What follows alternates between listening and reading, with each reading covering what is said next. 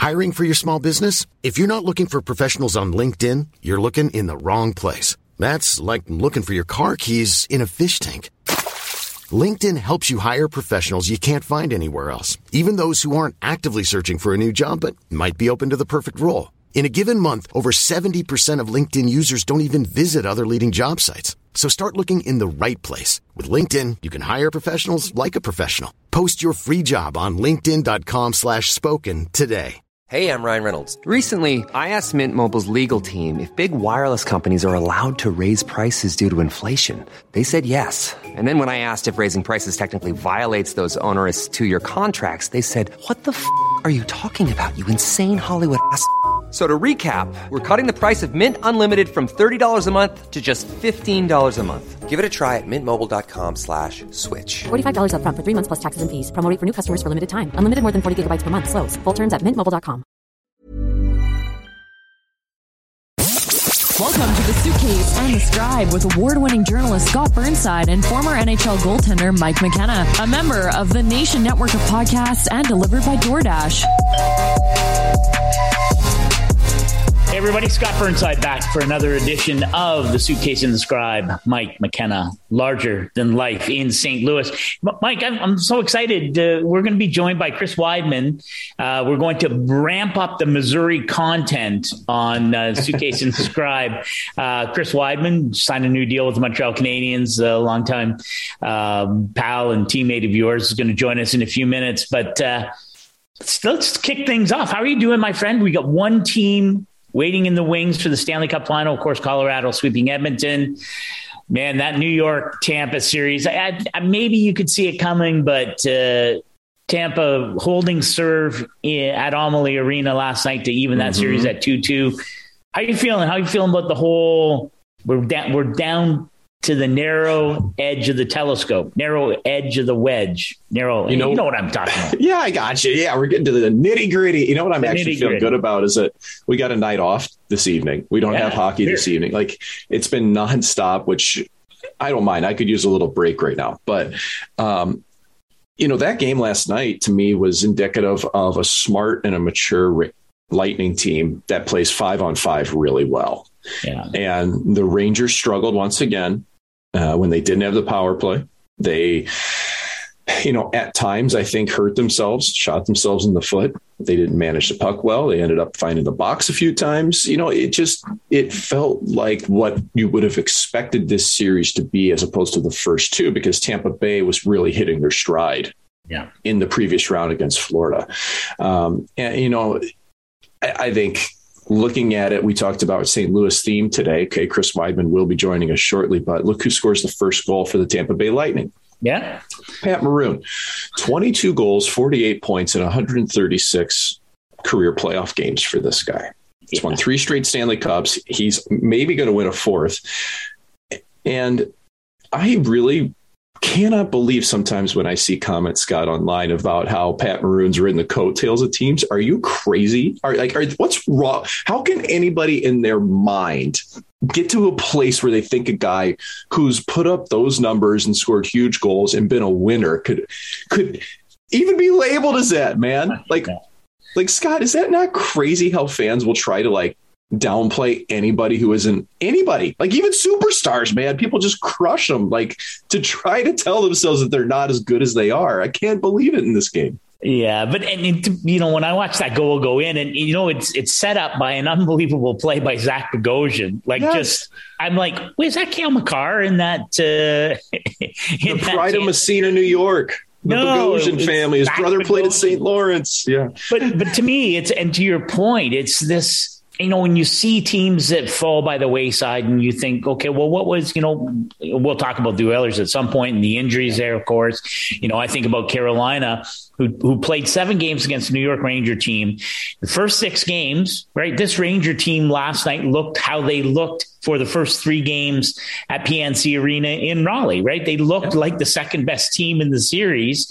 Um, and in the end, it, in the end, it was, the ability of players like Pat Maroon and Zach Bogosian and uh, you know I Bellemare think was, was fantastic. Well, Tyler Motte for the yes. Rangers. The players that that are able to contribute at that critical moment that that make the difference, right? I mean, you, mm-hmm. th- these are all good teams. It's they, you know, this these series go the way they go at this stage, and often it's you know, you know whether it's in four games or six or seven, you know, these teams are built to be there, and it's the players like a Pat Maroon who can step up into the breach and give the Lightning an early lead and really change the complexion of that game. Um, if you don't have those players, it's hard to win. Or if you have those players and they don't do what they're supposed to do and chip in occasionally, it's hard to win. That I'm I'm all I'm with you. Good for Pat Maroon. The drive for four. I don't know. It's it's such a tremendous story. I was talking to a friend of mine down there. So they may build a statue to this guy. And I'm like, they should. Like they already should, you know. And I'm, I'm hoping it's like the statue of David, where I mean, a little bit more covered up, but without a shirt on, and celebration mode afterwards, which has been, you know, iconic to Pat. But like, I'm telling you, man, Pat grew up in St. Louis, and people doubted him forever. And yeah. It's just awesome to see him throwing it back in in everybody's face. Honestly, and yeah. just showing him how good he was. Like, you skate summer hockey with him. Like he, he's hard to stop. He is uh, has unbelievable hands. So I know I'm waxing poetic about a, a friend and, and, somebody, but I think he deserves this, man. And, and we could focus on how good Kucherov was, Stamkos, Palat, all you want, but you expect that out of them. And by by the way, Palat though, that dude's going to get paid by somebody unless yeah. he says, unless he goes, I absolutely love it in Tampa and can't leave, which could happen. Yeah, like this is like the, the kind of dynasty territory he's so good. He always has been. Um, and I've always thought this guy could be a true star player somewhere else. Um, but, you know, I, th- I thought one of the coolest aspects of last night was, you know, obviously there was good goaltending. It's just Shesterkin and Vasilevskiy. Yeah, no, it's. Yeah. But, you know, I'm watching Vasilevskiy casually control the puck last night with his pads and his stick. And, yeah, I mean, moments where most goaltenders would be kind of nervous, take a whistle, play it safe. Like Vasilevskiy's purposefully bumping pads, pucks off his pads to his teammates, like rebounds on the blade to get out of the zone. And like, and I don't mean perilous situations, but I mean not like a hundred percent. And to me, that just reads confidence, like oozing confidence and fun. Like these guys all trust each other on Tampa. So I, I said this, I believe, last week, Scott, that New York had to win the first two games to have a chance to win the series. You called and it. I st- and man, I still believe like they still can win it. But I my comment was not they will win the series. You know, if they win the first two, they still can't. So um, I just think Scott, it's going to be really tough with if Strome is remains out. They got a day off here. If Chytil can't play, boy, that center ice position is Scott. It's just so important, isn't it? Yeah, no, you can't. You just don't. You don't win if you don't have the depth down the middle. It just you yeah. you don't. And you know it's amazing what um, Tampa has done without Brayden Point since Game Seven of that first round against Toronto. Game Seven or Game Six? anyway, late in that series against Toronto, um, without Brayden Point is so you know such a critical element of that team. And and you talk about depth down the middle, but um, yeah, you you have to have it. And it's interesting. I keep thinking about you know I was on the, did the show with Frank yesterday, and his big free agent board, and mm-hmm. you know I think of you know, and it'll be interesting to see because it it's hard to imagine that Nazem Kadri is going to be able to come back after uh, thumb surgery. Uh, relating to the Evander Kane hit. Um, Although Kadri did say, "You will see," he left it see. open. Never, he left it open on social and, media. And they're right. going to have. I mean, you know, depending on how. The, well, I mean, we're at a best two out of three now, so that's you know there there is going to be considerable t- uh, time for the Avs to get right and to get ready, but you know, you take Nazem Kadri out of that lineup, you take Brayden Point out of that Tampa mm-hmm. lineup. It really does I mean, that's what you know, people say. What you know, what did what the GM's job to, is to build for these kinds of circumstances, and yeah. you know, depth down the middle and depth on the blue line. And if you don't have it, if you don't have somebody that you you know can come in and you're not talking about replacing Brayden Point or Nazem Kadri, but you know, can JT Compher, um, you know, like do you have a player who can come in and you know, sort of hold the water, keep the water level where it needs to be. Um, and then to me, that's such a, that's, that's the impressive thing. And then there are you know, probably 25 or 26 GMs around the NHL going, geez, how, how did, how does Julien BriseBois do that? How did Joe Sakic build that team? You know, I mean, it, it's, it's, me, it's, it's pretty simple. Science. It's like alchemy, right? It's some yeah. analytics, blah, blah, blah, but it, there has to be a gut feel about, yeah, I like that. You know, I, I, I think, uh, you know, a player like Aube-Kubel, who you know, Philadelphia's not a very good team. How could he not fit there? And yet, I think he's been such a nice ad. Darren Helm's been, we talked about him the other day. It's just so much fun to watch Darren Helm. And not just that he's a part of that team, he's making critical place almost every night. I, I don't know. It's fun to watch.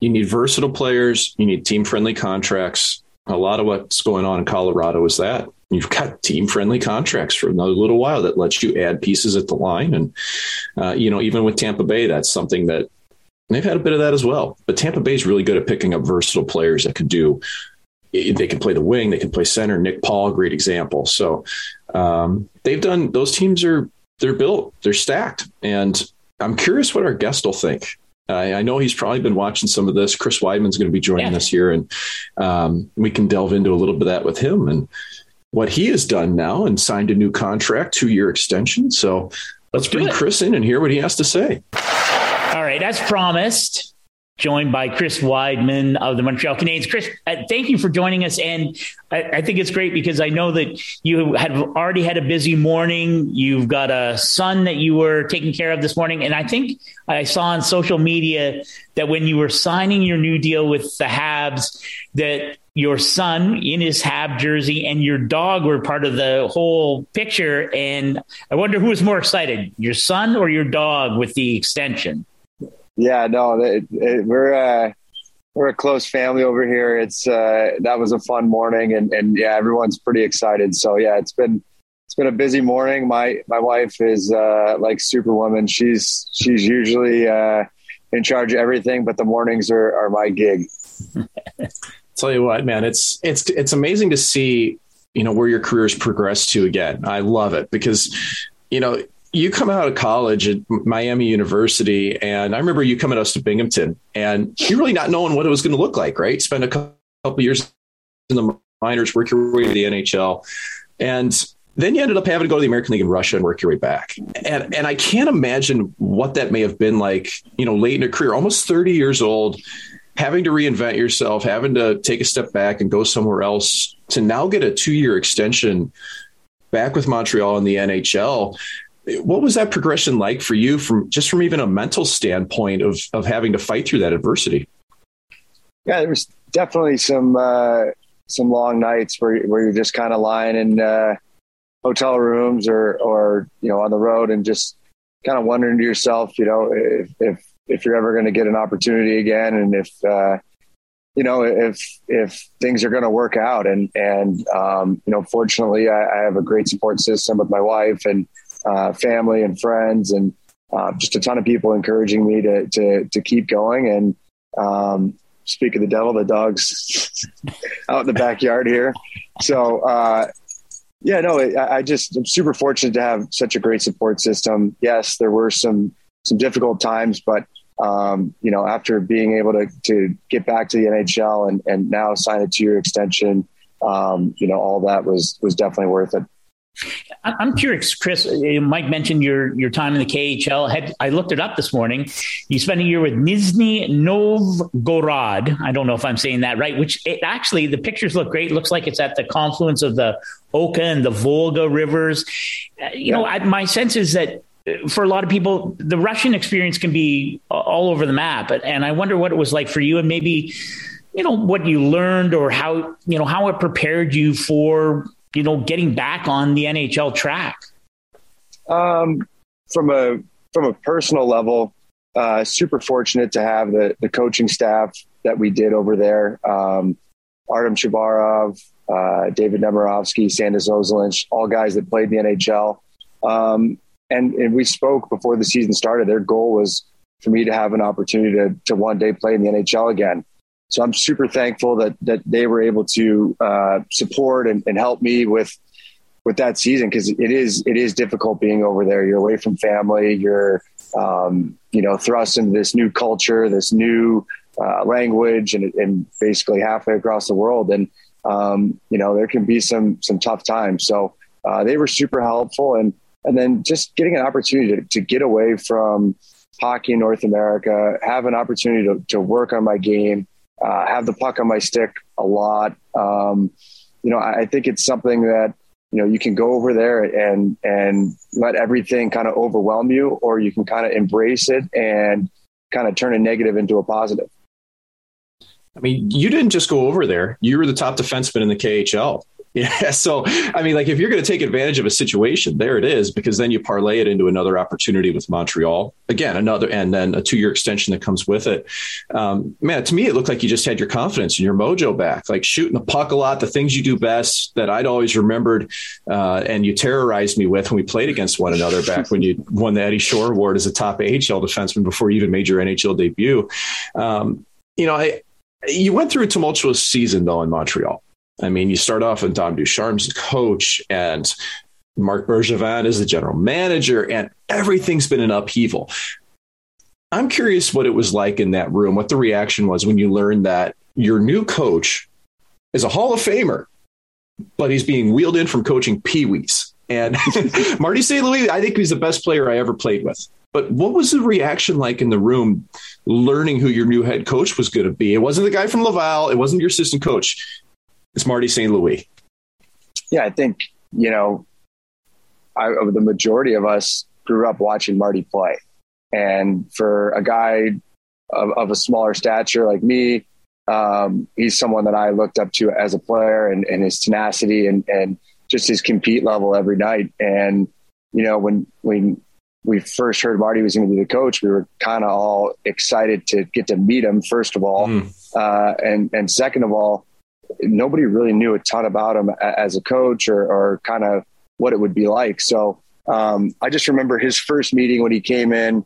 Uh, we had, you know, uh, the team services guy and, and, one of our trainers had been there, you know, 25 plus years. And, and the first speech that Marty gave, everybody left the room and was like, that was the best speech I've ever heard in hockey. You know, these guys that have worked in Montreal for that long, um, literally were, were saying that. And, and he just kind of captivated our group. And he's he's um, I guess you're almost just drawn towards the the way that he kind of presents the information, but also his passion, his excitement to to teach not only the group but individuals on how to get better and and how to uh, grow their game. Yeah, it's crazy. I'm I'm old enough that, and Marty and I go back to when he first went to Tampa, and I remember you know chatting with him about his experiences, and of course, you know Tampa didn't even want to pay him, right? Didn't want to pay him the league minimum because they had they did not believe that he was that maybe he was going to be worth it. And he and I over the years have sort of joked about that. But it strikes me that with a guy like that, that that there is a um, you know that you you have to meet him halfway because he's learning the craft at the NHL level. But it strikes me that he's a guy that has the kind of gravitas or whatever that that that would be an easy thing. And I just wonder if it if there were things that surprised you about the time that you you know that that when Marty took over if there were some things that surprised you about how it unfolded and what he was like? I think the the biggest surprise for us as a group was kind of his his uh, approach to practice. Like, there's no um, no time wasted. It's it's a lot of small area games. It's a lot of trying to create two on ones, trying to create offense. Um, on the flip side, it's how you defend that. How do you give up the least dangerous chance possible? Whether it's a two on two game, three on three game. Um, it just really had us uh, start you really start to think and, and practices became a little bit shorter they came became a little bit more uh, physically demanding because you're just constantly competing. And you know i think our team really responded well to that. Um, and made it a whole lot of fun. And just seeing how excited he is for practice every day or, or the meetings you know he, he's almost like uh, uh, one of the guys. He, he, loves being in the locker room. He loves talking hockey. And and it's uh, you know really refreshing as a player to have a coach that um, you know has been through the grind and he's not going to ask you to do anything that he didn't do himself yeah it seems to me like he's just put a lot of fun back in it. And that's just from the outside looking in, but you know what it can get like if you look around and everybody's just miserable and you get to a tough part in a season, you just want it to end. And it felt like you guys got new life, you know, when that happened. And, and looking at it objectively, thinking towards the future with Montreal, you know, you've got a new general manager, you've got a new head, head of hockey operations, you've, you've got new everything. And there's still some core pieces in place though for you who signed up for the next two seasons, you know, knowing that the team's also going to pick first the draft, it, what's the level of optimism and maybe underdog mentality coming into next year where there really aren't much for expectations from the outside looking in? I think, you know, when you're in Montreal, there, there's always the expectation to, you know, be competitive and to win. Uh, you know, the fan base is uh, very demanding, but very supportive. I mean, we finished last place last place last year, and I think the last home game was completely sold out, like not a seat available. So I mean, we're going to get the support. Uh, fans obviously don't like seeing losing losing teams, but um, I think just the the management in place and having Marty there now, um, just maybe modernize things a little bit, kind of kind of just grow into this new um, high skilled NHL and and um, be an exciting team. I think uh, if you can remember your, your time playing, the Bell Center is probably one of the best places to play in the entire league. Yeah. And it was my you know, favorite. Can, yeah, if you can have that kind of modern, competitive, uh, high octane offense, I mean, the, the roof's going to blow off that place. So um, I think that's kind of uh, you know the, the direction the league's headed, and and uh, you know I think you know we have a ton of ton of highly skilled pieces, uh, especially on the front end. And um, I think will be a lot more exciting to watch this year. Chrissy, just sort of um, piggybacking on that, and the Canadiens announced yesterday that uh, Marie-Philip Poulin, one of the one of the great players of all time, but certainly one of the greatest women hockey players of all time, will do some development to work with the Canadiens while she continues her playing career. What's that? You know, what what do you think that will be like? And you know, again, you talk about you know being a more modern team and breaking down barriers or walls or whatever. What's your reaction to that? And and, and maybe what are you looking forward to about um, working with Poulin and what that might be like um, for the the guys in the room? Yeah, I mean, I think anytime you have an opportunity to bring in uh, an elite hockey uh, player and, and, mind and and just someone that's going to be able to see the game from um, just a different perspective, I think that's you know advantageous for our organization and for for our group of players. Um, you know, I, I think the way that the game is going, it's you know finally going to be more you know accepted to have you know women and and in these in these roles where they can not only uh, be a part of the organization but but contribute and and you know help the NHL team grow and, and become a better team. Well, you look how skilled she is. How can that not rub off? Like people, we all take in things from people surrounding us and learning from. It's, uh, to me the, the, most skilled player in the women's game and one of the most skilled hockey players in general. So um, I love seeing those hires. One thing, Scott, that you may not even know this about Chris is that like if I've ever met anybody in the game who I admired what they were thinking about doing after while still being able to perform as Chris. Cause like, dude, like Chris, you, you, went and I remember one summer, and I think you'd even already played in the NHL at this point. Didn't you go intern on Wall Street after a full year in the NHL, or you were right at the cusp of it, right? Um, so I, it was the summer after I won the Eddie Shore Award in the American League.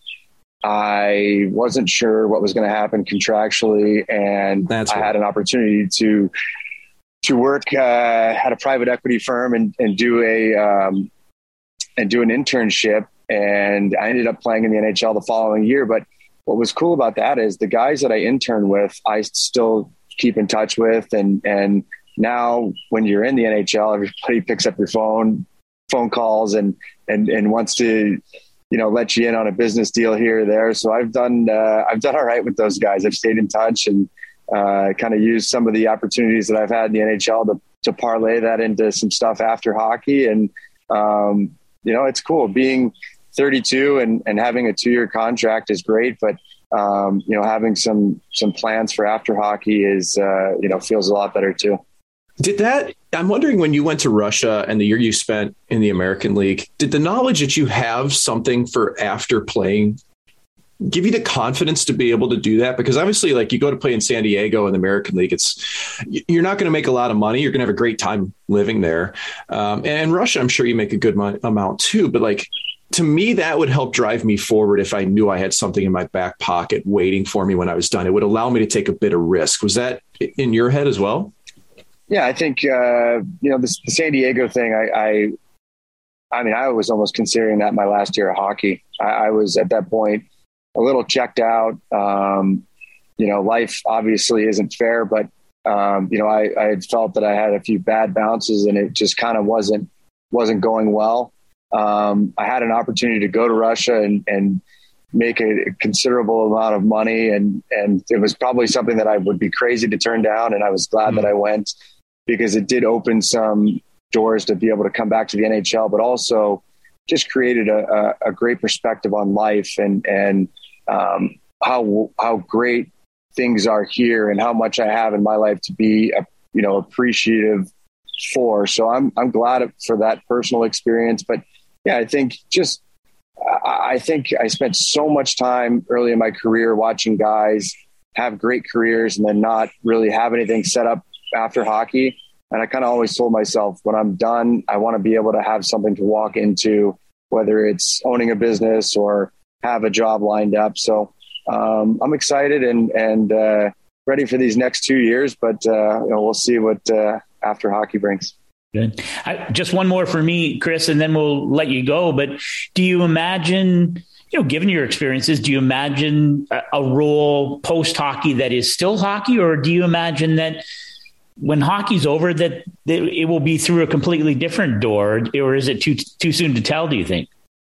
Uh, I don't think I'll ever close the door on hockey, but um, you know, my my goal is actually to play this con- this contract that I just signed out for two years, and then and then hopefully keep playing. I mean, I, I love the game. I love uh, getting up and going to the gym. This summer has been more fun than it ever has, and and that's pretty fun to say at 32 years old.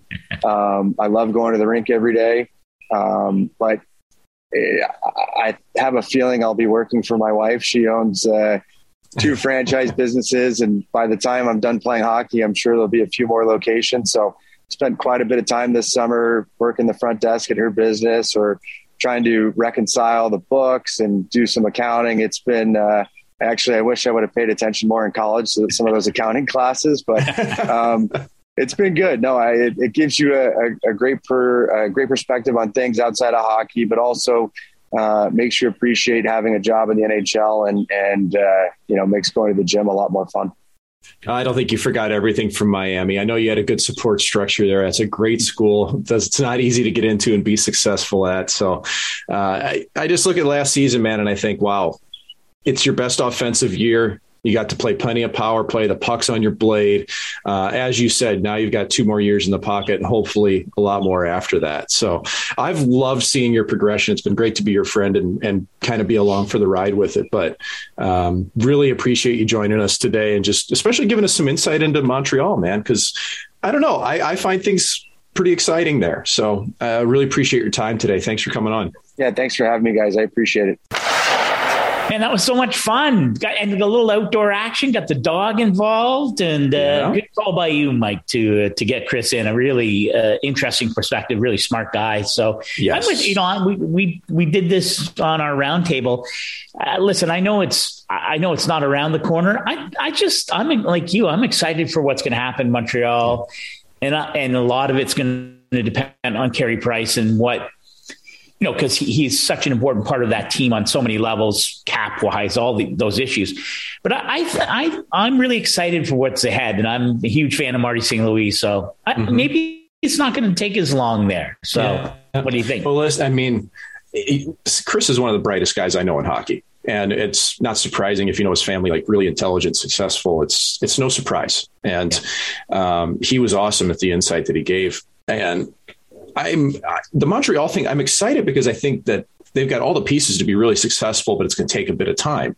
Yep. You know, it's realistically, to be a true contender, you're you've got to be three, four years away. You think in terms of the draft picks, but the the the player in me would look at this as the best challenge, the most fun challenge. You know, if I'm if I'm Chris Wideman or if I'm anybody else in that club, it's it's kind of us against the world. Why not grab this and go and see what we can do? Like yeah. that's exciting when you start a season to have that. So um, I think I think Montreal could probably surprise some people. We don't know what direction it'll go, and you never knew what Kent Hughes can do in the summertime. So it was great perspective.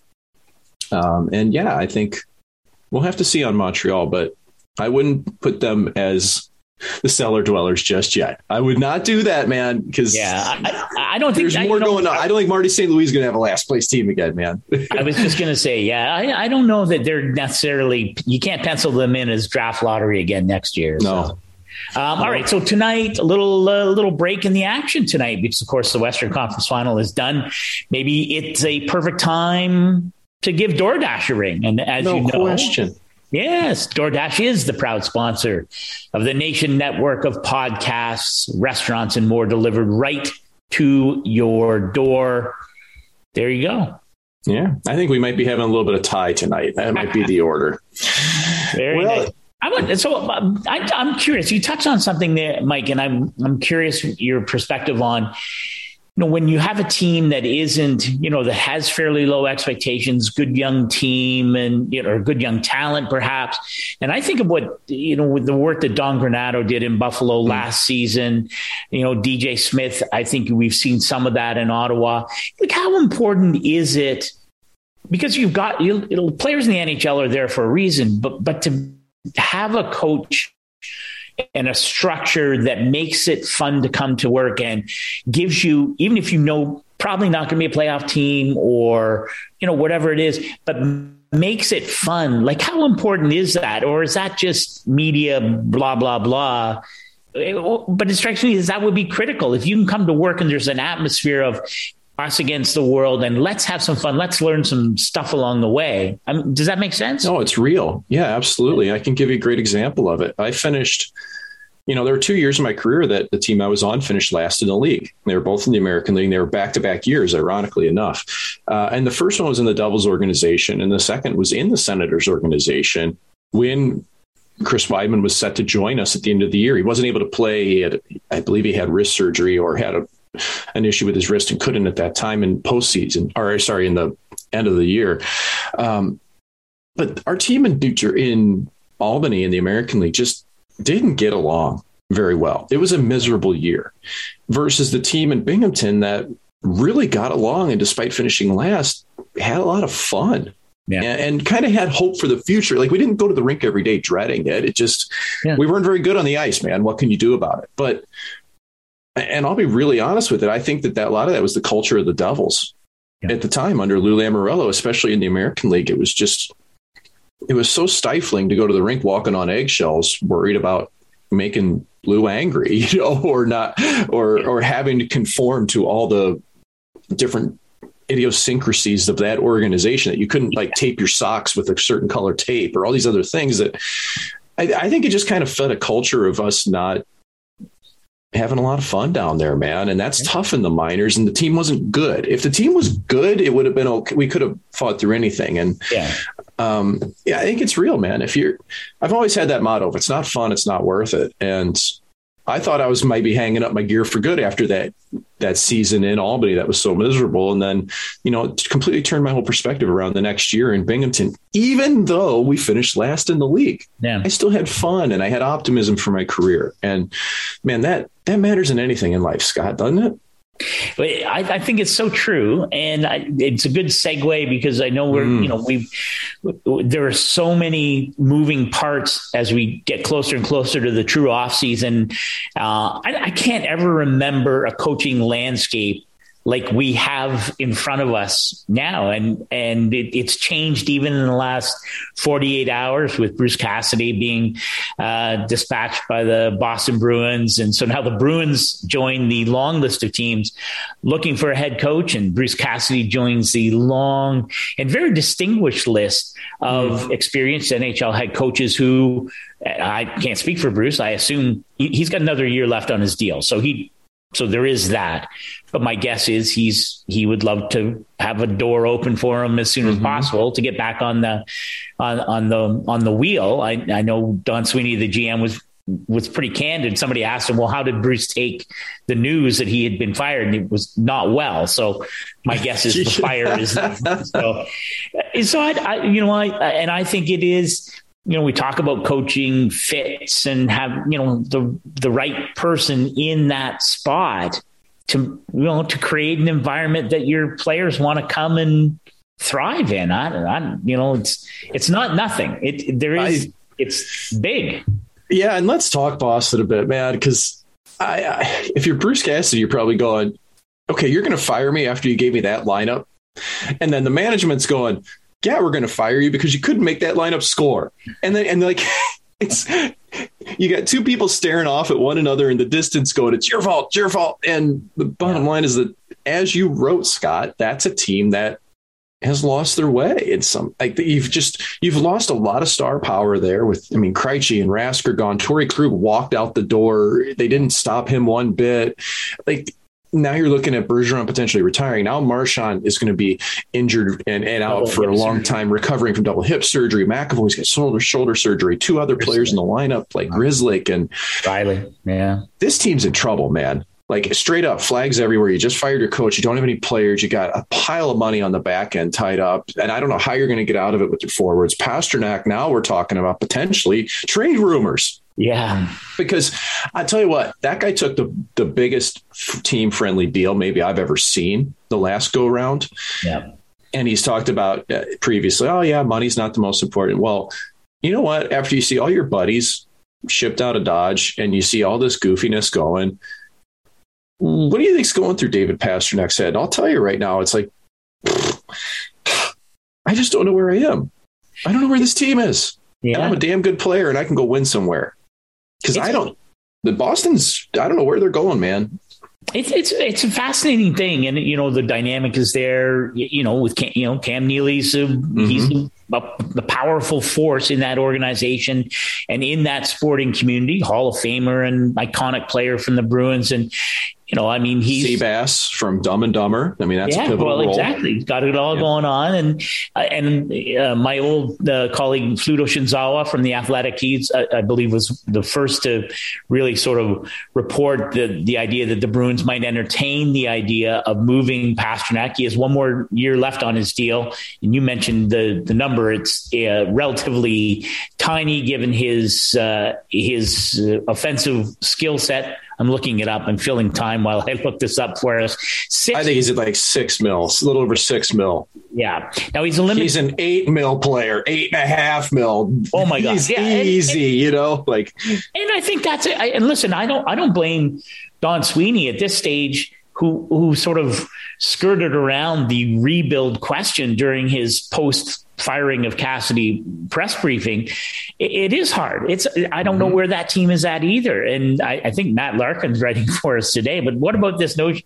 You, you know, you talk about you know is much you know the draft lottery for next year, and you know Connor Bedard. That's a it's an intoxicating draft in 2023 mm. in a way that is probably not the same in 2022 that you that you may find teams who are willing to you know take a pause on their evolution and maybe it's worthwhile to you know retool or reset. I, you can call it tanking if you want. Um, i can't see the bruins would fall that far but you never know. I mean that atlantic division is in transition and you know mm-hmm. montreal is going to be part of that detroit where are they on that spectrum? Buffalo ottawa to it would not take a lot in my mind for Boston to fall well into that pack. You, just given all the circumstances? Oh, it could. It could easily happen right now. Yeah. Um, but I think you're going to have to see midway through whether they decide if they're there or not. Who thought Montreal was going to be looking at the first overall pick a year ago when they're coming off the Stanley Cup Finals appearance? Okay. So I, I, don't think it's going to be a pure tank for for Boston. No. I don't think they're even entertaining that thought really, even though it's it's enticing because that Bedard, Bedard is boy that he is electrifying. He is going to be a damn good NHL player. Um, but listen, Scott, there's been a I heard this for a really long time. It's not an organization that I ever played for, but all I ever heard about Boston is that they're cheap with their players. Yeah. Okay. And and this is again, man, like when I say these things, this is all I've ever heard. And this is a lot of times dealt with minor league guys is they're just they're cheap. They're cheap. They're cheap. And it's like, how can you be cheap in Boston? I never could I could never square that. But now you're starting to see some of these contracts what they were. Like you kind of get it. It's a great place to live and play. People like being there, but I think eventually it kind of catches up to you. And that's maybe where they're at right now is that dream situation of everybody's happy and we're going to win cups kind of closing here. So yeah. um, I'm curious to see where they go. They have a ton of injuries and injuries are something, you know, around the league, Scott, that even in playoffs here, if you see how important it is to have your depth you know, look at Colorado. They've got Girard out of the lineup and they just, boom, slot another defenseman in, no problem. Even Kadri out of the lineup and they still roll over yeah. Edmonton. And, and, part of that I get is it's a little tit for tat because Kane's out too uh, with his suspension. But like, I, Colorado's so deep. And you look at the injuries to even the Rangers now. We're looking at Strome and Chytil. That's going to be a big one. We talked about it earlier. Hopefully they can both go. But Edmonton, Nurse was nowhere near 100%, tore his hip flexor, he said, and he played through it. And, you know, Draisaitl, what I think is interesting though, Scott, Draisaitl wouldn't disclose what he had. Yeah. And, and he goes, I, paraphrasing basically, you guys probably all saw it. Is it interesting from your perspective of, of having been in media for so long, when players will and will, will and will not be willing to talk about what's been ailing them? Yeah, it, I mean, it is an interesting dynamic. I, I, find it fascinating, given the you know the the overtaking of the hockey world by betting groups. I mean, mm. you know, daily faceoff is no different from you know anyone else, right? And there's right. there's there is such a strong connection now to the you know the the betting world and the world of the NHL. And you've got you know Jared Bednar, the head coach in Colorado, you know won't discuss his lineup before game four.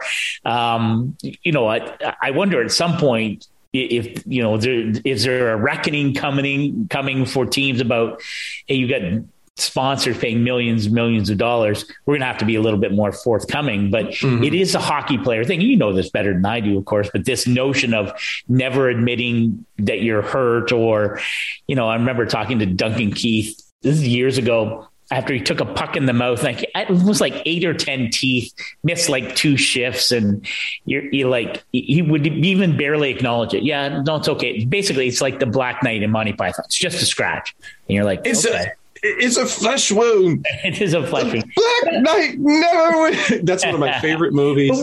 Well, like to me, just put a scratch. does it make it? To me, it makes it hard to it makes it hard in after a series like with Edmonton. To me, it makes it hard to handicap what really happened there. And you look at Nurse, and you like he didn't he didn't play well, but he the man was playing with a torn hip flexor, playing the best he could. Yeah, so like how, when you're trying to you know sort of unpack what happens to a team and you know that key players especially have, have played through horrific injuries like how do you assess like how do you assess edmonton after that series? I mean it's uh, you know lots of positives but it, sometimes it's hard to really assess well what was that a reflection of? Does that make sense? Yeah colorado's just better. I think that we sometimes just don't want to look at things objectively and say a team is better. We were always looking for excuses of why a team couldn't do it. Why weren't they good enough? And yeah. Colorado's just better. I had a coach named Dave Allison, Scott, oh, I like Peoria, Illinois. Dave Allison, he coached the Ottawa Senators for a while and one of the great all-time quotes of the game. And yeah. we had a game against the Toronto Marlies when they were stacked, like huge payroll. Us in Peoria had none. and I'll never forget it that he called kind of the leadership group in, and we had a guy named Brent Regner on our team who all time teammate of mine. I think we shared five jerseys. I, I all the time in the world for Brent Regner. And I'll never forget it that Davey Allison looked at Regs and he goes, Rags? They're just better than us. and it was a coach freely admitting that a team was better. I think the injuries really hurt Edmonton uh, yeah. to their key players, and they just don't have the forward depth to compete and the de- and the defensive speed to compete with Colorado. I think yeah. that was the difference. You saw the defensive speed of Colorado really shine in that series.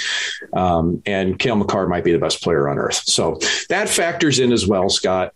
Um, but like injuries are, it's interesting because even you look at some of them that can happen outside of the NHL world that a factor. And Chris Driedger's out seven to nine months because he blew his knee out playing at the Worlds. Like that's a big blow for any team. And I always wonder, you know, from a management standpoint, I would want to let my players play. Yeah. But boy, it must make them nervous to let them go off and play in these international tournaments. And you see why even the Olympics were something that it makes owners and general managers nervous to have your assets tied up playing hockey in a competitive environment where they could get hurt and it doesn't benefit your team one bit, Scott. for years, my friend Pierre LeBrun. So for years, Pierre used to cover the Worlds um, before he was sort of the, the big time NHL guy, and he covered the Worlds for five or six or seven years, and always spoke glowingly about the tournament. And I always said that's the most useless tournament in the world, right? It happens during the NHL playoffs. No one cares, at least not in North America.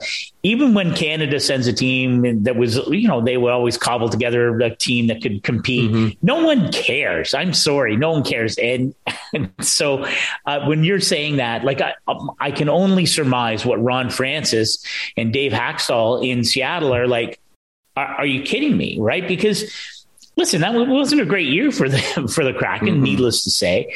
Um, but Driedger's an important part, along with Phil Grubauer, moving forward. Like, what? So, how do you get up off the mat in year two? Well, now they have to. That's another piece of their off-season planning that they a weren't expecting. They have to. They're going to have to make some sort of you know if they're going to add another goaltender at some level in the organization. It just creates as my son's old uh, Thomas the Tank, it creates confusion and delay. Uh, mm-hmm. So, you know, like, and it, and it's to me, it's an interesting part of an already very thin goaltending market in the offseason, right? Like, there just are not goaltenders out there that you can say, well, we could just sign this player or whatever, right? Yeah, and especially a goalie that would want to go to Seattle in their current state they weren't very good last year. You're going to look for somebody who's a reclamation project or or you know needs a new deal. Like they'll be out there. They are available, and I'm not slagging on Seattle in any way. It's just the reality of the situation. Is that, yeah. and you know that if you're Ron Francis, you need a goalie for half a season until Driedger's back. You know, so uh, maybe even more.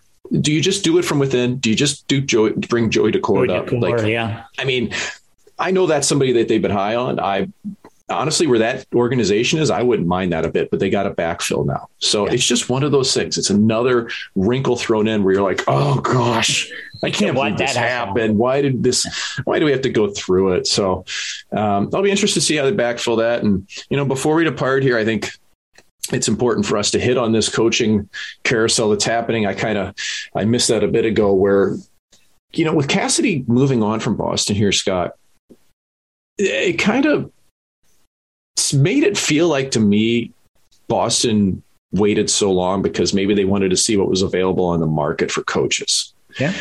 You know, I, I don't think they wanted to necessarily lose Cassidy unless they thought they could upgrade. And now you look around the league and you've got DeBoer available, you've got Trotz available. I mean, you got Jim Montgomery hanging around out there. You've got David Quinn. Like you've got a lot. I've just touched tip, tip of the iceberg here, man do you have that same sense that teams are kind of like waiting for one another to feel out and see what might be on the market before they'd make these firings? Because that was pretty weird how it went down in Boston. Yeah. Like I don't get the whole three weeks thing. Like to me, mm. and Cam Neely was pretty like to me, that's the ridiculous part of it. Eh, you know, do what you want to do; it's your team. But why wait three weeks, right? Right. And then you know, in your press conference right after you lose to Carolina in Game Seven, you're like, well, you know, what about their coach? Oh, I don't know. Good guy. We'll get back to you. I, I don't know. I yeah.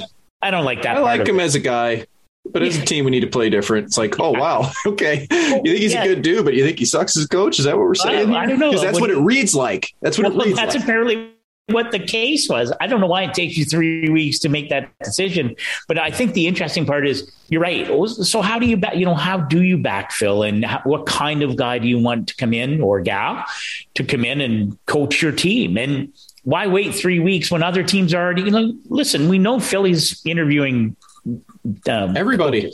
We know Winnipeg is doing it. Uh, uh, all these things are happening, and you've waited three weeks to get in on the process, right? Unless you were which I can't even like. If you were interviewing coaches while you still had uh, Bruce Cassidy as your head coach, that's pretty lousy. So I hope yeah. it didn't happen that way. But I don't know why you wait three weeks to get into the game. But it is, and I think we've talked about this. To me, nothing happens till Barry Trotz happens. That's it. And then that, and then I think then it could be one of those great sort of landslide kind of things, unless teams become anxious. And even if you you know, if you're a team that really felt, you know, feels that Barry Trotz would be a good fit, and frankly, who would not feel that? Mm-hmm. If you can't, if you feel you can't wait, then maybe we'll see some loosening of it. But I still do think, and I've talked to some coaches who are in this milieu who believe fully that little will happen until Barry happens. So I, I don't know. It's it's fascinating. Barry, as we would say in the racing world that I grew up in, he is ride blocking right now. and ride blocking is when one driver holds the key to the entire off season or silly season of drivers. And once that driver signs with the team, all the rest of them get their rides. Yeah. So that's what Barry is. He's coach blocking right now instead of ride blocking. Um, so I, I'm just, it's a, it's, this is the craziest coaching landscape I think I've seen, you know, yeah. and fun. nobody's even mentioning Alain Vigneault, who's like, yeah, which is like kind of wild considering his, at least past as being a successful coach. So yeah. I think teams could go a lot of different directions, Scott. And yeah. I would bet you by the time we talk again next week, we may even have one of them to talk about a new coach announced. Yeah. I could see that happening in the next week, um, but we'll have plenty more with the Stanley Cup playoffs because we will know who's in the Stanley Cup final by the time we reconvene next week. Looking forward to it, my friend. And as always, fine work by you and can't wait till we do it again next week.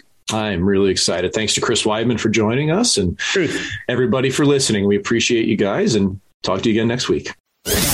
Thanks for listening to The Suitcase and the Scribe, a member of the Nation Network of podcasts and delivered by DoorDash. Make sure you hit the subscribe button to never miss an episode.